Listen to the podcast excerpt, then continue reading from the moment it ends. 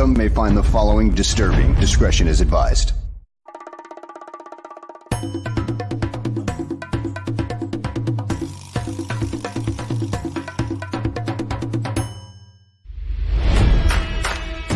Never before in the history of sports podcasts have two men brought you opinion and analysis like these two. They speak for a city that's desperate for wins and titles, not whining and travesty. You might not agree with what they have to say, but you'll defend their right to say it. Sports fans across the world, from Chicago, Illinois, this is the Mac and Reed Show.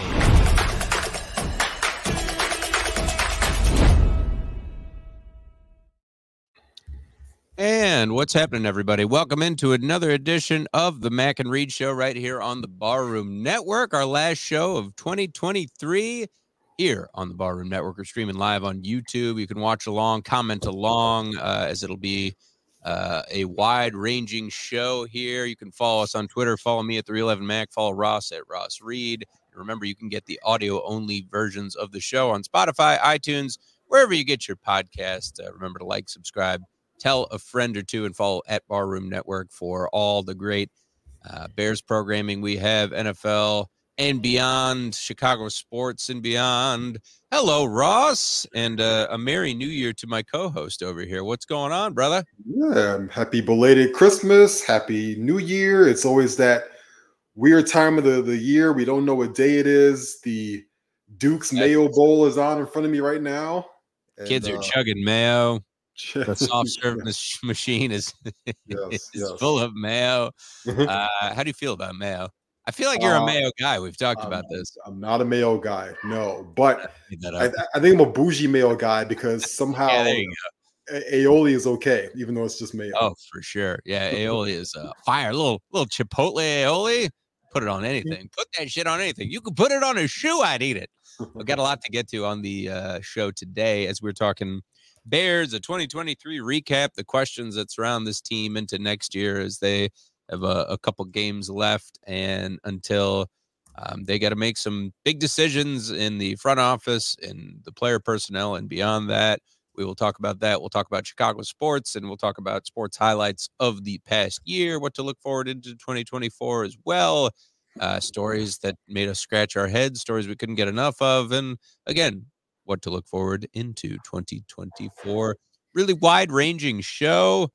Um, but yeah, let's begin as as we always do, Ross, with the Chicago Bears coming off a what a great win against the Arizona Cardinals. You can uh, tell the uh, you know the sarcasm is dripping in my voice at this point, but it was a a, a win that they you know, eh, certainly should have gotten in their position 27 16. Uh, it was a nice game, you know, for those folks who were at a Christmas Eve game on the lakefront. Uh, Justin Fields, you know, a, a sort of pedestrian game again, with, as far as the stats go, not even cracking 200 yards passing, but he ran for a score, threw for a touchdown, and it was a pretty a sound beatdown of the Cardinals who were reeling. Um, and they got a lot of questions over on their uh, side of the football as well. You know, we saw Khalil Herbert have a nice day on the ground. We saw Cole Kmet have a, a nice day with four catches for 107 yards. Things were, were clicking against the bad team, a three and 12 team where the Bears are six and, and nine somehow. Mm-hmm. Um, should be better, obviously, with so many close um, calls that they've had this year. You know, you know, not going to dwell on on that game. Um, it seems again to me, just as far as uh, any takeaways that you have from that Cardinals game uh, as far as the Bears are concerned. It, it, it's pretty much the same theme where you see that Justin Fields is able to do a lot for your team as far as running the football and making plays, um, and then making some big pass plays when it counts. Uh, it, as far as the scoring as a whole for the offense, it, it really, you know, they took their foot off the gas in that second half and only put up six points after putting up 21 in the first half. So it just, you know, you'd like to see more, especially if this is, you know, the rumor is obviously that we've talked about for weeks now that Justin Fields might his days might be numbered in a Bears uniform, might be playing his last games at Soldier Field. And you want him to ball out more um, for the guy as a as a quarterback and and potentially as your starter next year. We don't know uh, which way you know management is leading at the, that leading at this point. Did this game, you know, Ross, as far as Justin Fields is concerned, do anything to sway your opinion? My guess is no, but perhaps you'll surprise me. Yeah, it's it's still a no for me. I, I mean, you know, we've talked about this now, you know, a, a bunch of times over the last few weeks, and this essentially was turning into a six to six to seven eight game um you know last stand for justin in a bears uniform and you know, regardless of you know, I know there are injuries out there. DJ Moore was a little uh, hampered. Obviously, uh, Cole Kmet didn't come back after that big half that he had with a knee injury. He's in, in jeopardy of missing this Sunday's game as well. But you just can't put up 15 for 27, 170 yards, one touchdown, one interception, and that has been the common theme of Justin's stats uh, throughout his tenure with the Bears. I think it was Dan Wiederer actually uh, from the Chicago Tribune that tweeted out his stats, and they're basically what that was on Sunday.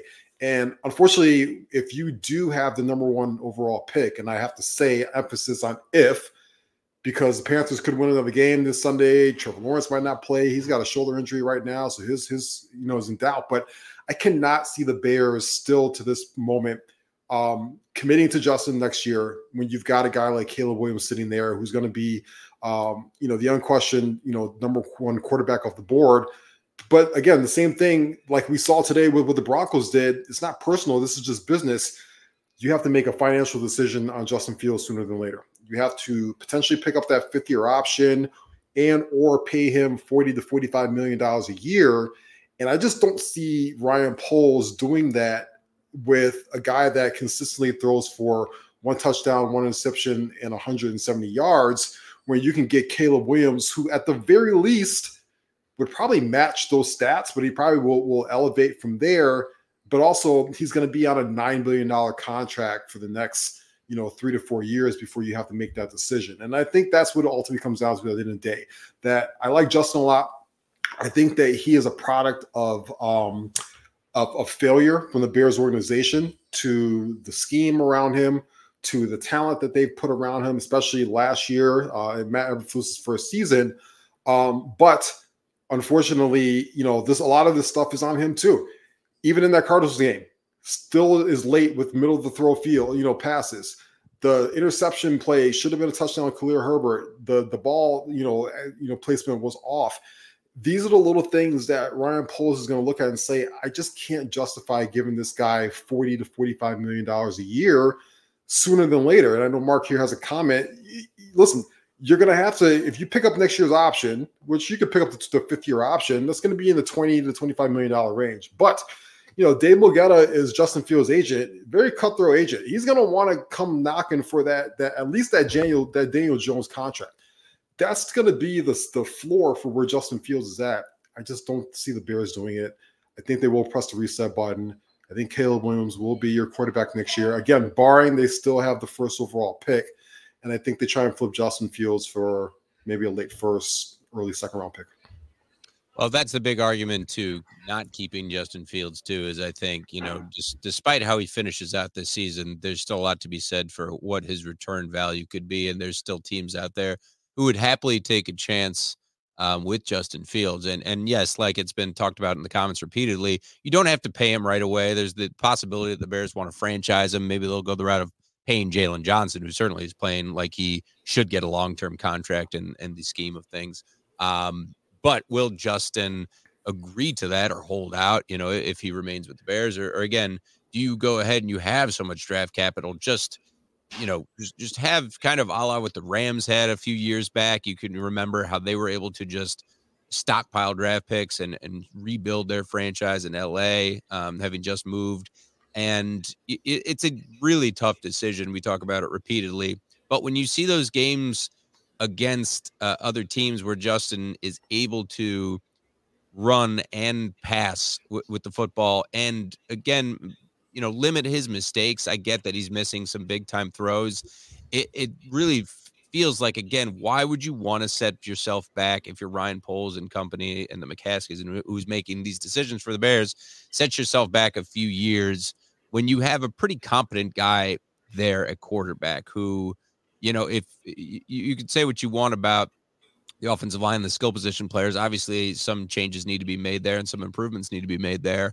Bringing in, you know, Marvin Harrison Jr., top top notch left tackle, uh, just more weapons, and then obviously on the other side of the football, that's important to do that as well. But we talk about Luke Getsy repeatedly, uh, and it it just doesn't seem like this guy is a fit for the Chicago Bears offense going forward. And you think that you know if the writing's on the wall for Justin Fields you, you would want to reset with Luke Getsy as well. I, I don't know where you would look. There's a lot of good options out there, coordinators who would probably jump ship um, to come to Chicago at this point. But it is, um, you know, with two games left, it, it's going to be very tough for Justin Fields to kind of turn, twist that, turn that narrative around, right? I mean, you go, you play Atlanta and then you play Green Bay.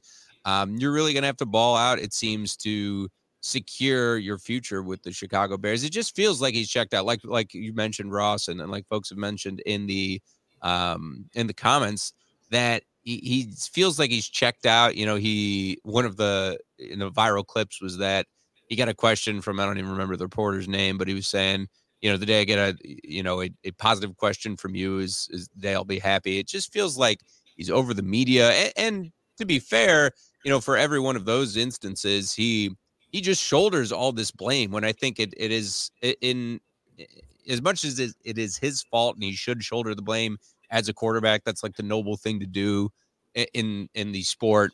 That it's up to those other 53 guys around you, those you know 22 starters and, and the special teams, like in coaching, especially too, where there's a lot of blame to go around. I, I don't think that you know again tying back to this last game and with these two games that left, you know switching to coaching coaching Ross with Matt Eberflus. Uh, here's a guy who could be retained, and you know that these two are not tied to each other in Justin Fields and Matt Eberflus. Um, what do you think he has to do to secure his job going into 2024? Yeah, and you know, just you know, one other thing about what you said on Justin, I, I think he also knows that the writing is on the wall, and you know, Justin's a very smart young man. He knows that heading up to this point it, it, it, into the season, he's facing a massive uphill battle to stay in Chicago. And you might be right. I, he looks like a guy who might be, you know, getting ready to, uh, you know, have his next home somewhere else, and and starting to kind of, you know, mentally put himself in, into the situation that he's not going to be in Chicago uh, long term. You know, within the next year or so. Uh, the biggest thing that scares me about this whole situation is the Bears um, getting rid of Justin Fields, but retaining Matt Eberflus. Because I think if you do want to bring in a rookie quarterback, a guy like Caleb Williams, one of the worst things that you can do, in my opinion, is pair him with a defensive head coach who is also basically going into a lame duck situation who quite frankly has you know he, they have played better of late but he has had tons of flaws throughout his tenure as a bears coach and I would hate the idea of, eh, you know, the Bears always do things half assed. They never can hire the GM that will hire his own head coach, that will bring in his own quarterback. It's got to be in bits and pieces and one here or there or something like that. You either strip it all down for Ryan Poles or you stick with continuity. So, in my opinion, if you are going to draft Caleb Williams, you 100% need to fire Matt Eberflus and go after a guy like Ben Johnson or another, you know, eh, you know, you got Dave Canales, who's a hot name right now, Tampa Bay Bucks uh, offensive coordinator. Pair him with a young, bright offensive mind to mold him and put those two guys together on the same trajectory, on the same path from contracts to year to year to year. Because what you could happen is you could ruin Caleb Williams, just like you did Justin Fields, by pairing him with a lame duck coach, all of a sudden, maybe next year, 2025, he's going on a new head coach and offensive coordinator. He's now learning his new offense. I hate that idea. So if somehow, some way, Matt Eberflus does keep his job the last two games of the year, then I lean towards keeping Justin Fields, honestly, because I don't want Caleb Williams coming into this environment with that head coaching situation then I'm all, I'm on I'm I'm in favor of trading down, putting as much talent around him as possible. I, I know Matt Eberflus has had a better um, season of late, um, but I can't just like we can't you know forget about you know just mistakes throughout his tenure. I can't forget about Matt Eberflus's mistakes and the games that they've blown this year And even the wins that they have is against inferior competition. The Lions game is his only good win as a, as a Bears coach. Um, I to me, these are kind of meaningless eight quarters left of football for for this head coaching staff or for this coaching staff. I would press the reset button at the end of the year. I mean, it's a fair point for everything you mentioned. Just think about not just this past year, but just all the close games in Matt Eberflus's tenure, which could have went the other way, and, and we could have been singing his praises. Uh, you know, as much as you point the finger at Justin Fields and the defense, uh, and both, you know, taking their uh, foot foots off the pedal. Matt Eberflus ain't it, man. I, I think you know of the two that we've mentioned, Fields and Eberflus, more likely to stay would be Justin Fields. Um, and, and, and a lot of guys around the league think that the Bears are crazy to even entertain that idea, but you do see that between Drake Maye and, and Caleb Williams, you have some top tier talent, and they're different guys than than Justin Fields. You hope that those guys, if you do draft them, have that impact right away, like a CJ Stroud, where he has just been balling out, you know, playing for offensive rookie of the year potentially at this point. But you know, knowing the Bears, it, will be tough sledding if you if you get Caleb Williams say and you have a bunch of draft picks around him, you keep DJ Moore, keep most of his offensive line intact, and then build around it. Um, you know, still looking at the rest of the NFC North, uh, it's got to go through the Lions because it looks like they're here to stay for now, and we'll get to that in a little bit. Um, you know, Green Bay has Jordan Love. Uh, I'm not sure what Kirk Cousins' future is with Minnesota, especially that tough, you know, leg injury, ACL injury that he suffered. That's it's big for a guy his age, um, even though he was playing really good football until he went down. So you look around the division and the NFC as a whole.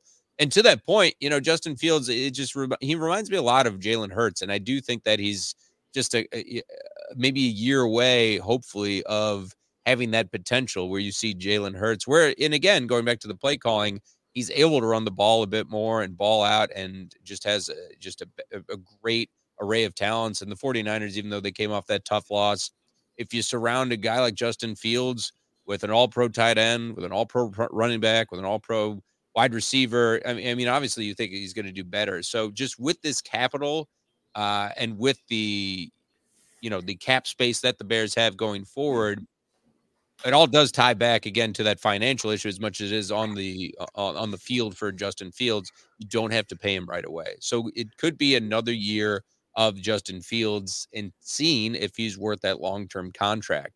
Um, but there's a lot of holes in this offense too. Yeah, there's there is a lot of holes in this offense. We saw it on Sunday. As soon as guys like you know DJ Moore and Cole Kmet get hurt, then all of a sudden you're leaning on guys like Robert Tonyan and Velus Jones has to take snaps and stuff like that. They certainly need more more um, offensive weapons on there you know, a couple things on that. Um, number one, you know, going back to the Justin Fields thing, if you don't, in my opinion, if you don't feel comfortable today paying him 40 to 45 million dollars a year because you don't exactly like what you see, then that to me feels like you're a little bit more out than you're in as a general manager. And I would lean towards resetting the the QB salary on the rookie salary you know, and I think that's where Ryan Poles ultimately will will shake out. Um, and then the other big part of it is, you know, as we have been seeing with the debate all year, and we see guys like even Trevor Lawrence has been struggling. Justin Herbert is supposed to be a top five quarterback, and he's going to be on a brand new head coach again. And we see quarterbacks all over the league that are picked very, very high not do well. And then we see guys like Brock Purdy and, and even Lamar Jackson, for that matter. Um, they're, they're, two of the top five quarterbacks in the league. Look where Dak Prescott and stuff like, like that was at. So my biggest point to this whole conversation is none of us know what the fuck we're talking about. like we don't know anything about this. There has been no formula in in the NFL. You think by now we would have gotten this right and we would have been able to hit consistently on these high picks but we don't, nobody in the NFL has gotten this perfectly right. And so that's why we keep having these debates. So at the end of the day, I don't know if Caleb Williams is going to be better than Justin Fields. I don't know if Justin Fields is going to be better if you put uh, Marvin Harrison Jr. and Brock Bowers around him or, or Nabers or any of these other guys. We just have no clue because there is no rhyme or reason to this right now. As Bears fans, we just have to hope that whatever road uh, Ryan Poles picks, it's the right one. Because if it's not, he's going to be out of a job too, and we are ten years, you know, falling behind again. And so this is going to be, you know, this coming up in the next two weeks with the coaching staff first, and then in the months after that, leading into the draft and what to do with Justin versus, you know, Caleb Williams or Drake Maye and so on and so forth. This is going to be the most important decision. And to me, Chicago Bears franchise, like it, within the last 30 years, because if they screw this up, it is rock bottom again, and they're going to be in a mess situation. So, yeah. We'll see. It ties into uh, again the outlook for 2024 and just the Bears outlook as a whole. I think we we you know what where will we be sitting here if we're doing a show here on the Barroom Network? You know, what will this Bears team look like? Will it be, you know, regardless of the personnel, just the culture and and wins and losses, there's so much that goes into it. I think the you know that that point that you brought up, we don't know what we're talking about you could be in a Giants position where you just paid Daniel Jones a ton of money. You could be in the 49ers position where at least you have just a phenomenal offense around a guy like Brock Purdy and give yourself a pretty good chance, uh, uh um, even if it's anybody else in there. You just don't know with these quarterbacks, um, r- regardless of all the scouting you do.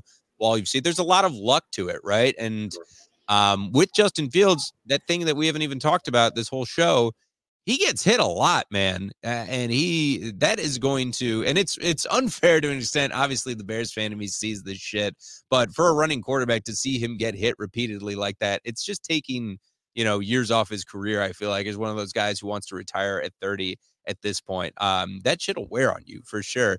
But uh, you know, the outlook for this team it has to be positive in that you you have to entrust Ryan Poles and you have to entrust that you have to hit on it's a numbers game. You have to hit on some of these draft picks going forward. Whether you keep Fields or not, fine.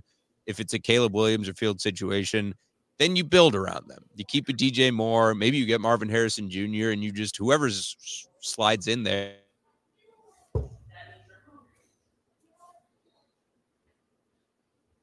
protection up front. Um, on the offensive line, you paid Cole Kmet, who's playing pretty well at tight end. Um, and outside of that, you know, the, that defense, I, I, feel like the pieces are there. We've obviously every week, I feel like the offense dominates this conversation because of the Justin Fields uncertainty and them not being able to put up points or whatever.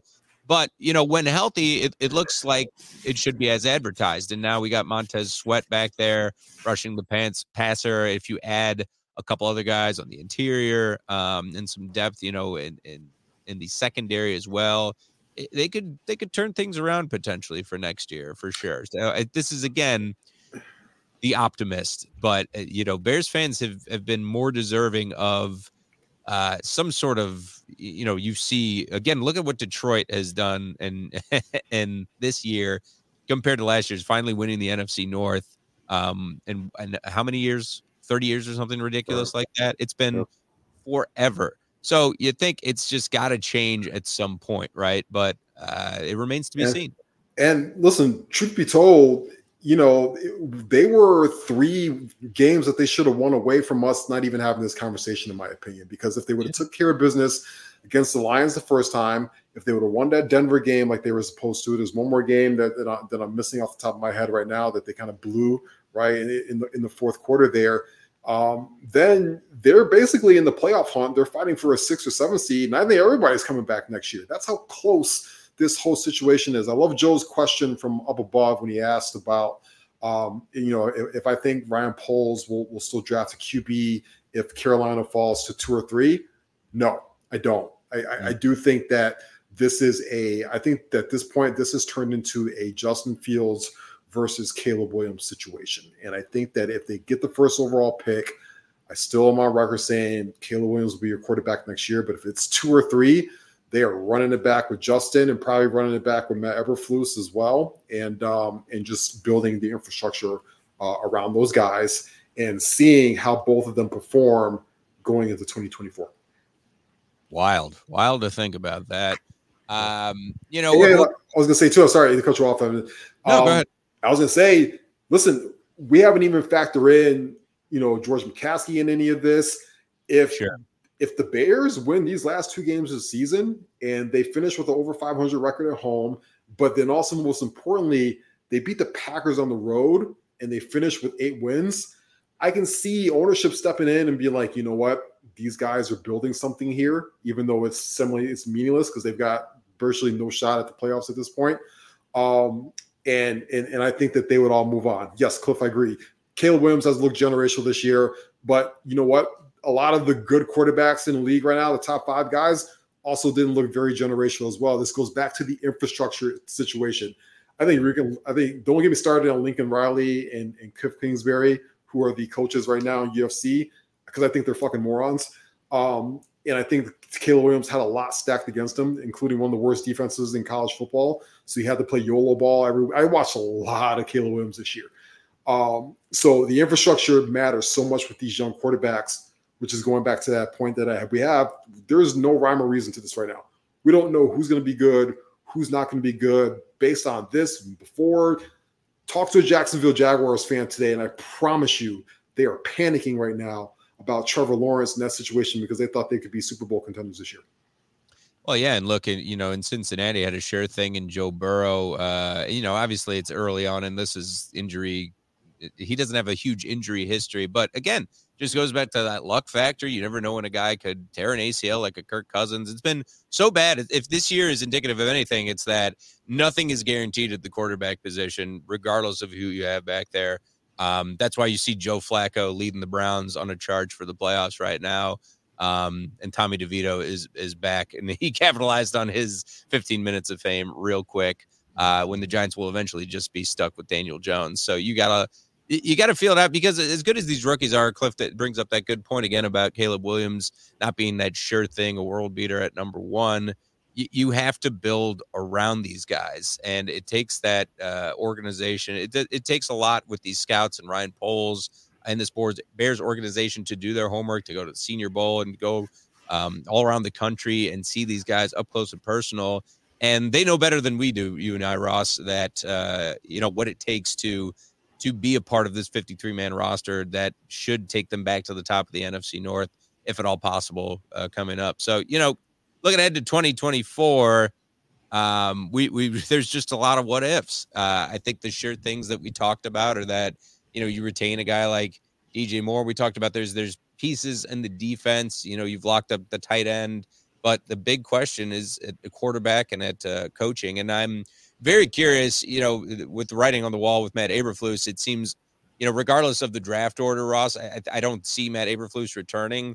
I'm wondering who's Ryan Poles is like, eh, we got to get this guy in here right now, or the McCaskies think we'll change the culture. And on top of that, um, this is not going to happen next year. They're not going to move next year, but the Bears still don't know what's going to happen if they're going to stay at Soldier Field or not. Yeah, there's a lot to be figured out here. Um, you know, this is where you know cynicism kicks in for me as a Bears fan. Yes, sir. I, I, tend to not trust them making the, the right decisions on all this. You know, we're going to hear a lot about Ben Johnson this year, of course, Lions offensive coordinator. I mentioned Dave Canales a couple minutes ago. Um, he's the Tampa Bay Bucks uh, offensive coordinator who's done an outstanding job with Baker Mayfield in that whole situation there. Mike Evans also is a free agent, hint, hint. Um, Bobby Slowik is the offensive uh, coordinator down in the Texans right now. He was the passing coordinator for um, Kyle Shanahan in San Francisco. We see how that Kyle Shanahan offense carries over throughout the NFL now as Mike McDaniel is having much, much success with another much maligned quarterback coming out of college in, in Tua Tagovailoa.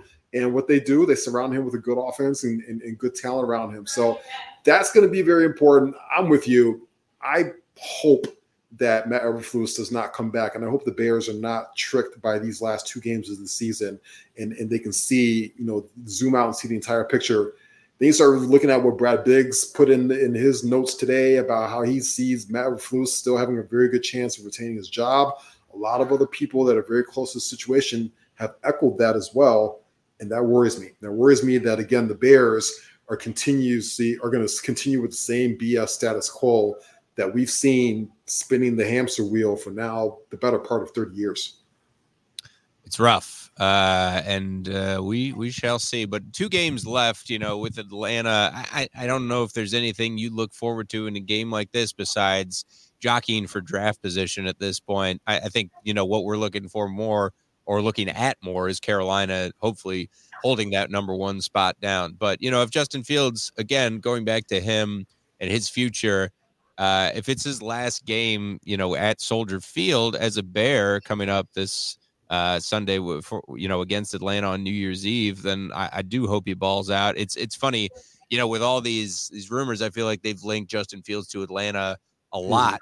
Uh, it'd be great to see him again ball out, not have that usual Justin Fields day, but throw for a few touchdowns and use his feet, but just you know, just turn some heads at this point. Um, but we'll see. Atlanta again, very up and down at this point. It all just goes back to Green Bay too in these last two games. I, I think as far as uh, the outlook for 2024, but uh, but obviously this is just a, a disappointment. You know, we can move on and tra- transition over to uh, the rest of the NFC North and the NFL. And, you know, congratulations to the Lions, I guess, as far as them winning the NFC North. Uh, Dan Campbell and company certainly deserved it. Uh, Bears should have been 2 0 against them this year, but I digress.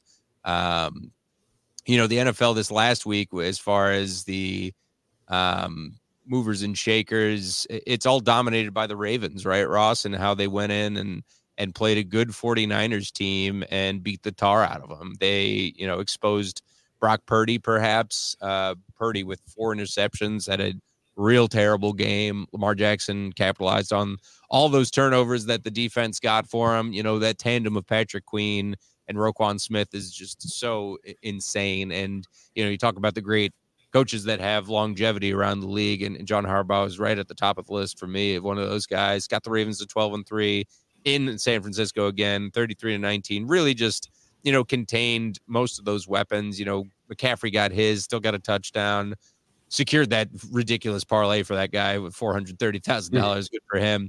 Uh, George Kittle, you know, one hundred twenty six yards. A lot of it garbage time because Purdy just had to keep throwing at that point. But Ravens just look like that top team of the AFC when uh, everything went wrong on the other side for the Chiefs against the Raiders, who uh, beat the Chiefs twenty to fourteen. Um, on that tri- Christmas Day game, I do like the timing of this, where we had that triple header of of Christmas Day games, and then Christmas Eve had some action as well. Tight game for the Cowboys and the Dolphins. You know, again jockeying for playoff position at this point, but the Dolphins, you know, of course, even more in the spotlight because of hard knocks. Like they, are still making a run, um, and you know they they got a great coach, young coach with Mike McDaniel's, like we talk about repeatedly. You know, what else stood out to you in this past week as far as you know looking ahead to the, how we finish out the season and, and playoff picture?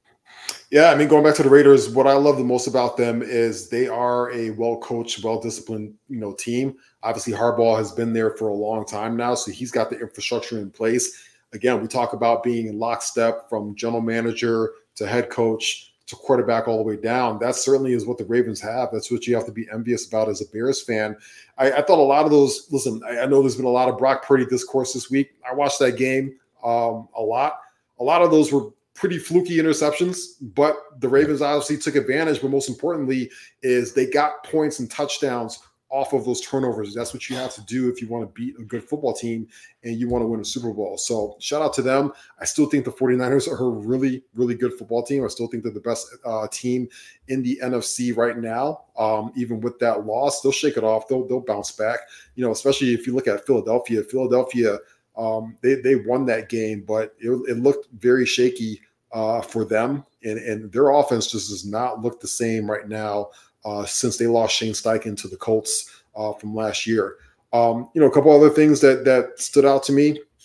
What the hell did Pittsburgh take? Why did they take so long to, to start Mason Rudolph?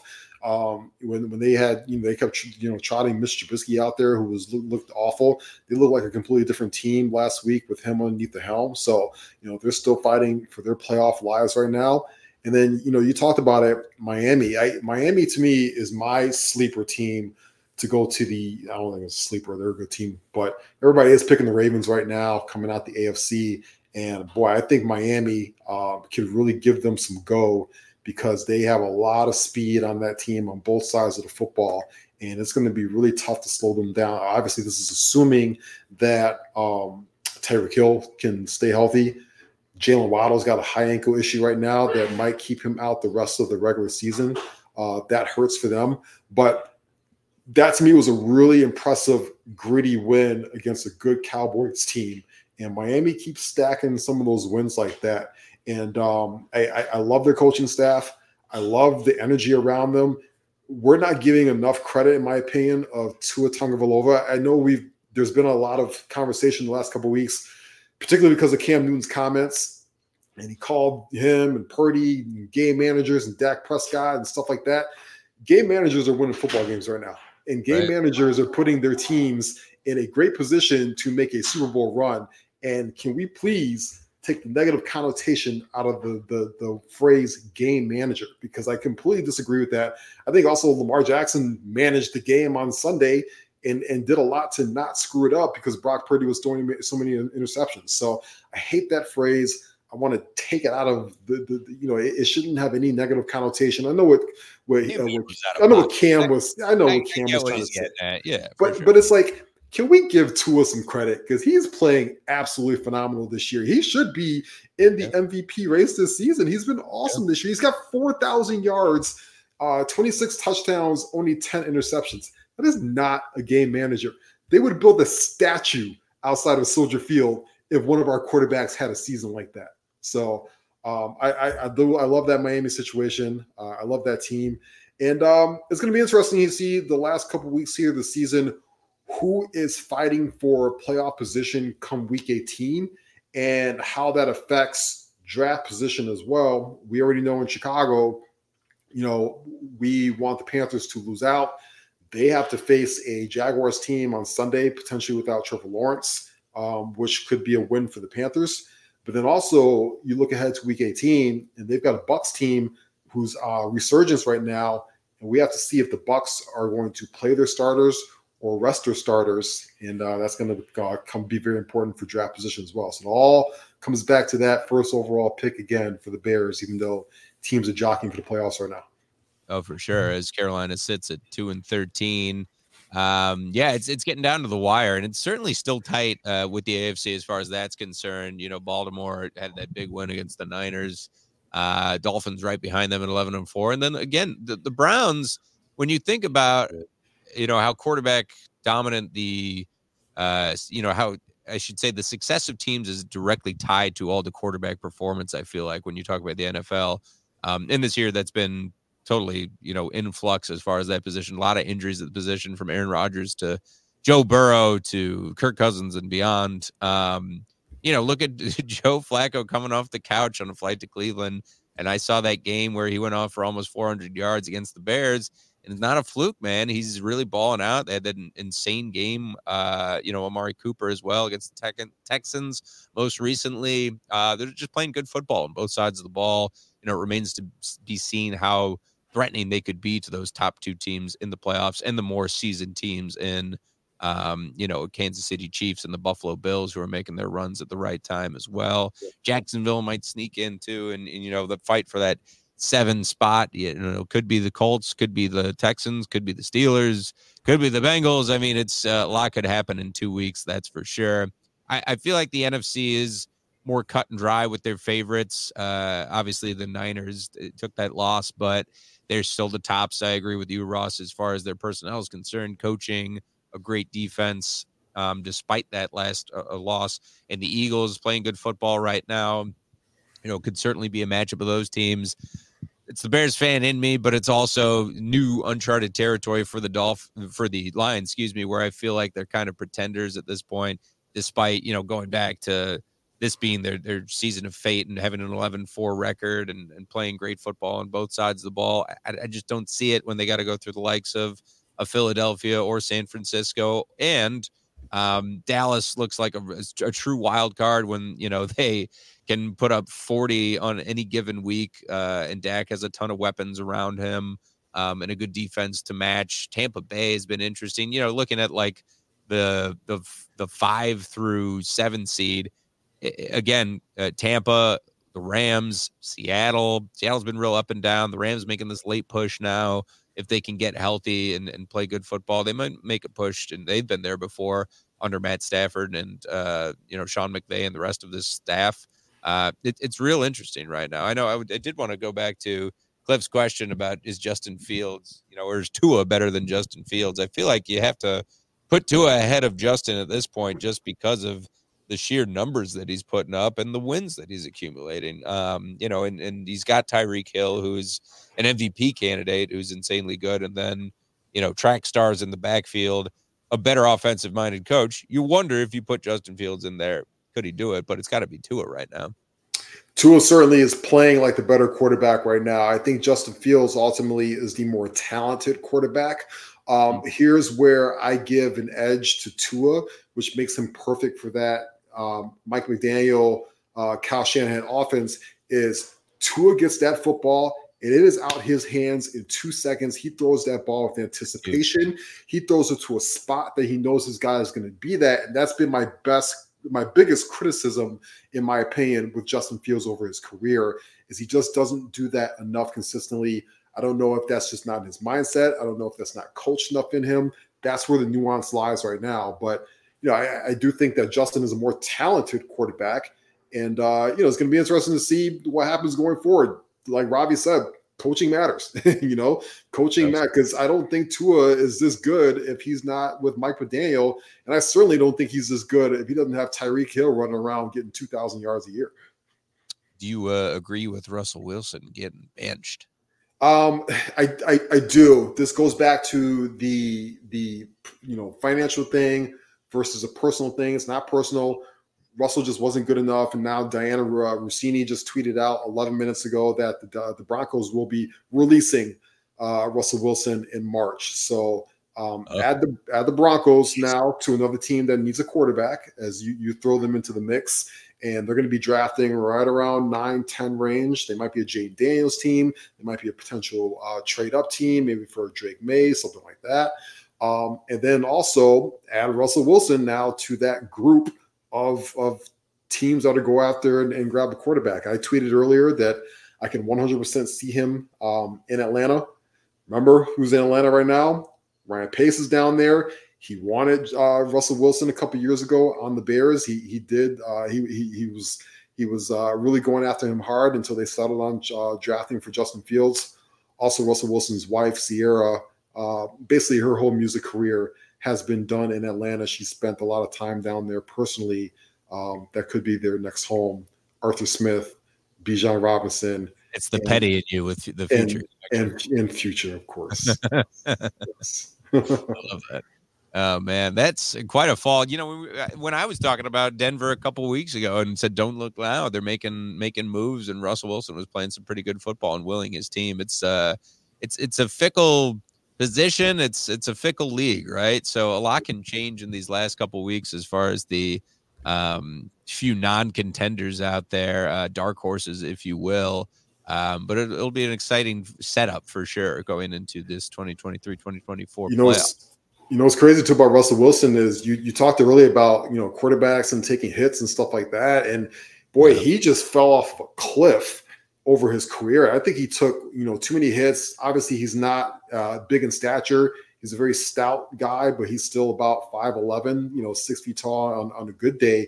And boy, he just, you know, you'd have thought that, you know, Russell Wilson would have spent his whole career in Seattle. They'd have won two, three, four Super Bowls. And it just really dropped precipitously for him in his career to now, you know, he's he's being released by a team and uh, you know he's probably going to be a 15 to the 20 million dollar year quarterback next year if he's lucky. It's wild stuff.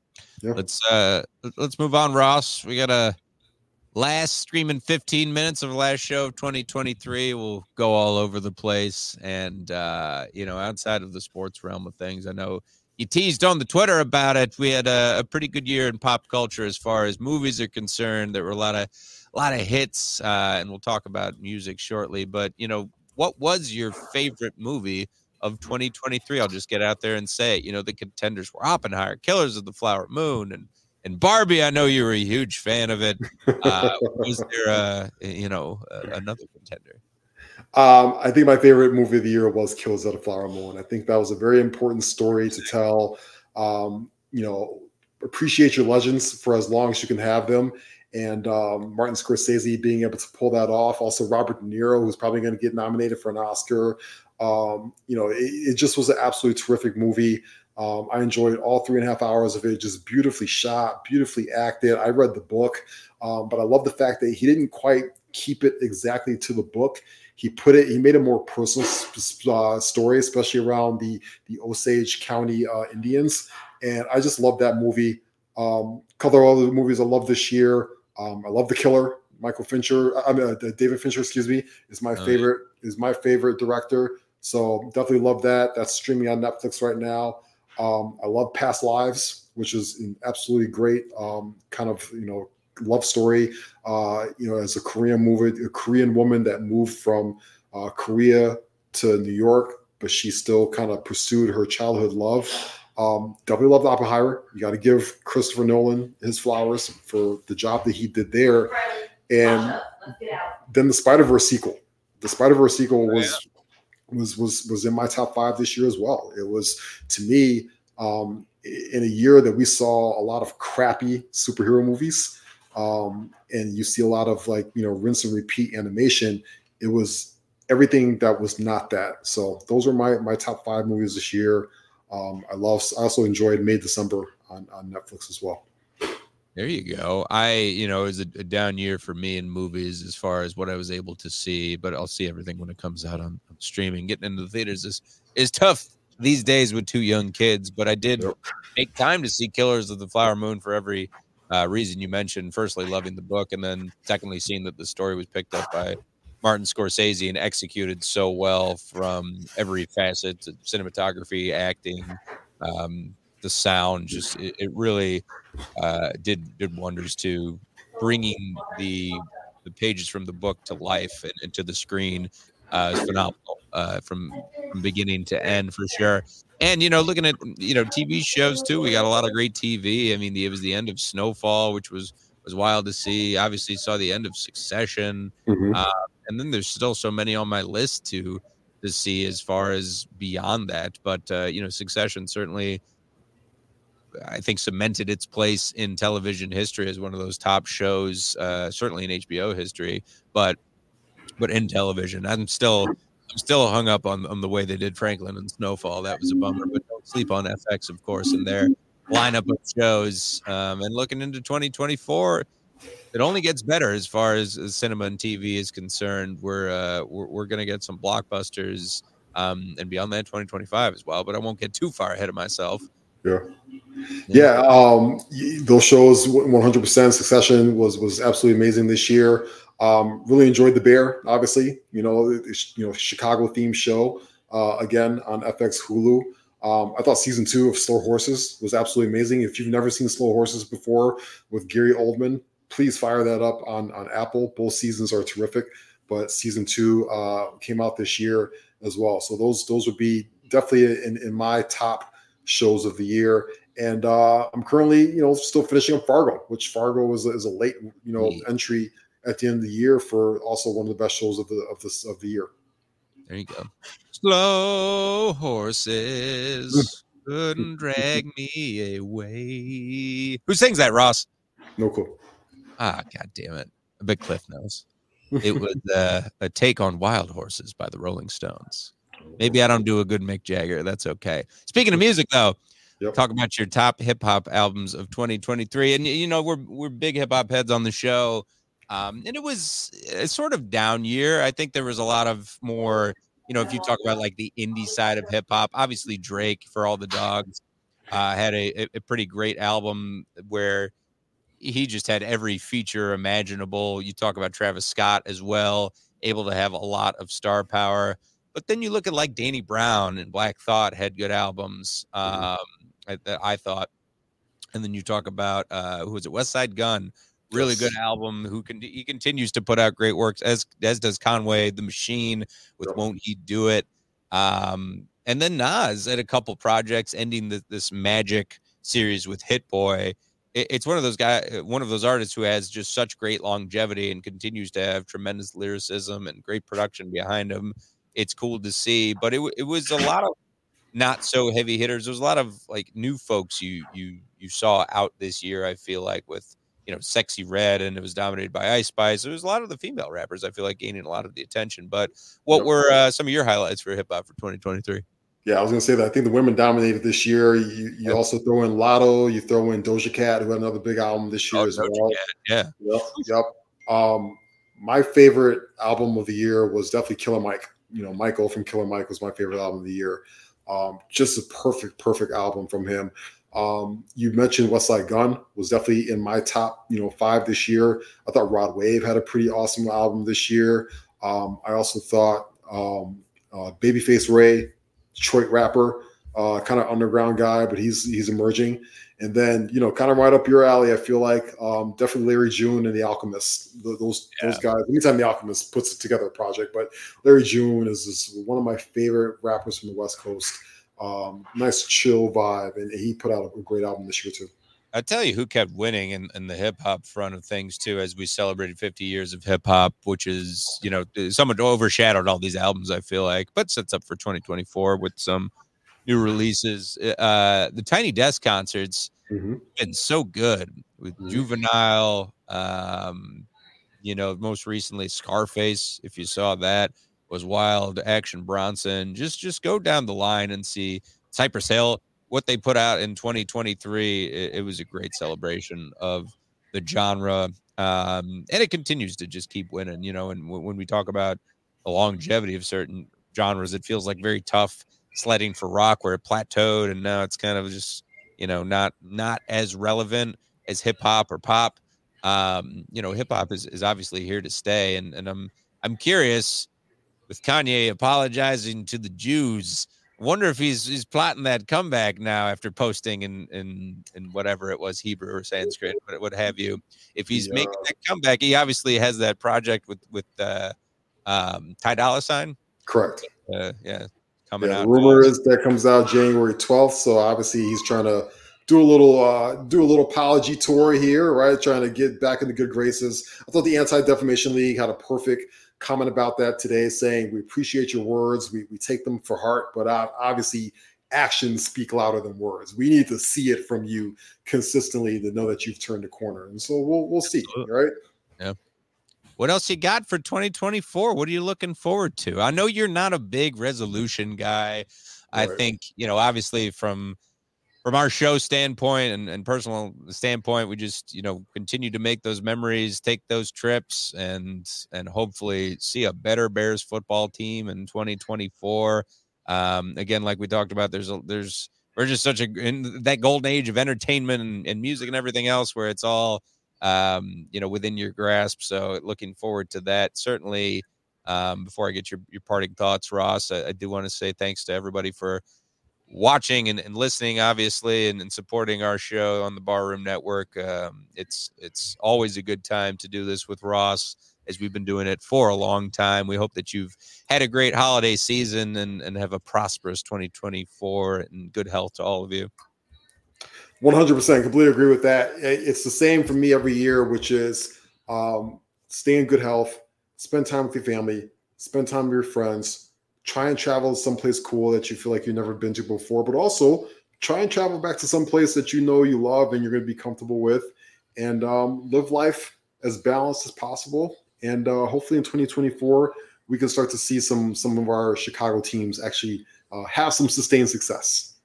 We got to do it now because the robots or or the aliens are all taking over. Uh, a headline I highlighted was the quote Tesla factory robot attacks engineer with its claws.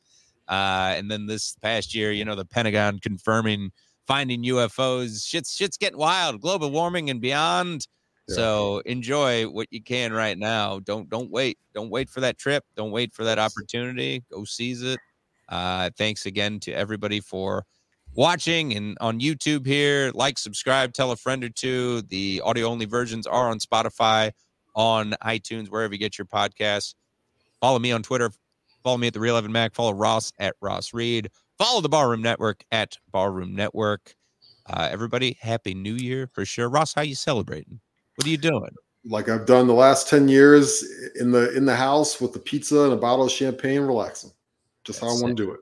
That's the way to do it. Um, 4K is awesome, by the way, everybody in the in the comments. Awesome go ahead and, and, and, your new year resolution should be to uh, invest in your eh, home entertainment system get you that sound bar um, it's worth it you know it's worth it. Still see the movies you want to see in theaters, but man, that's nothing. Nothing beats. I'm sitting in my basement right now with my setup, and and I love it. That's where uh, I can be me and just sit in the dark.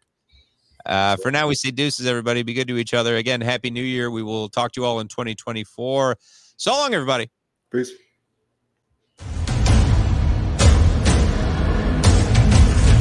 We'll be right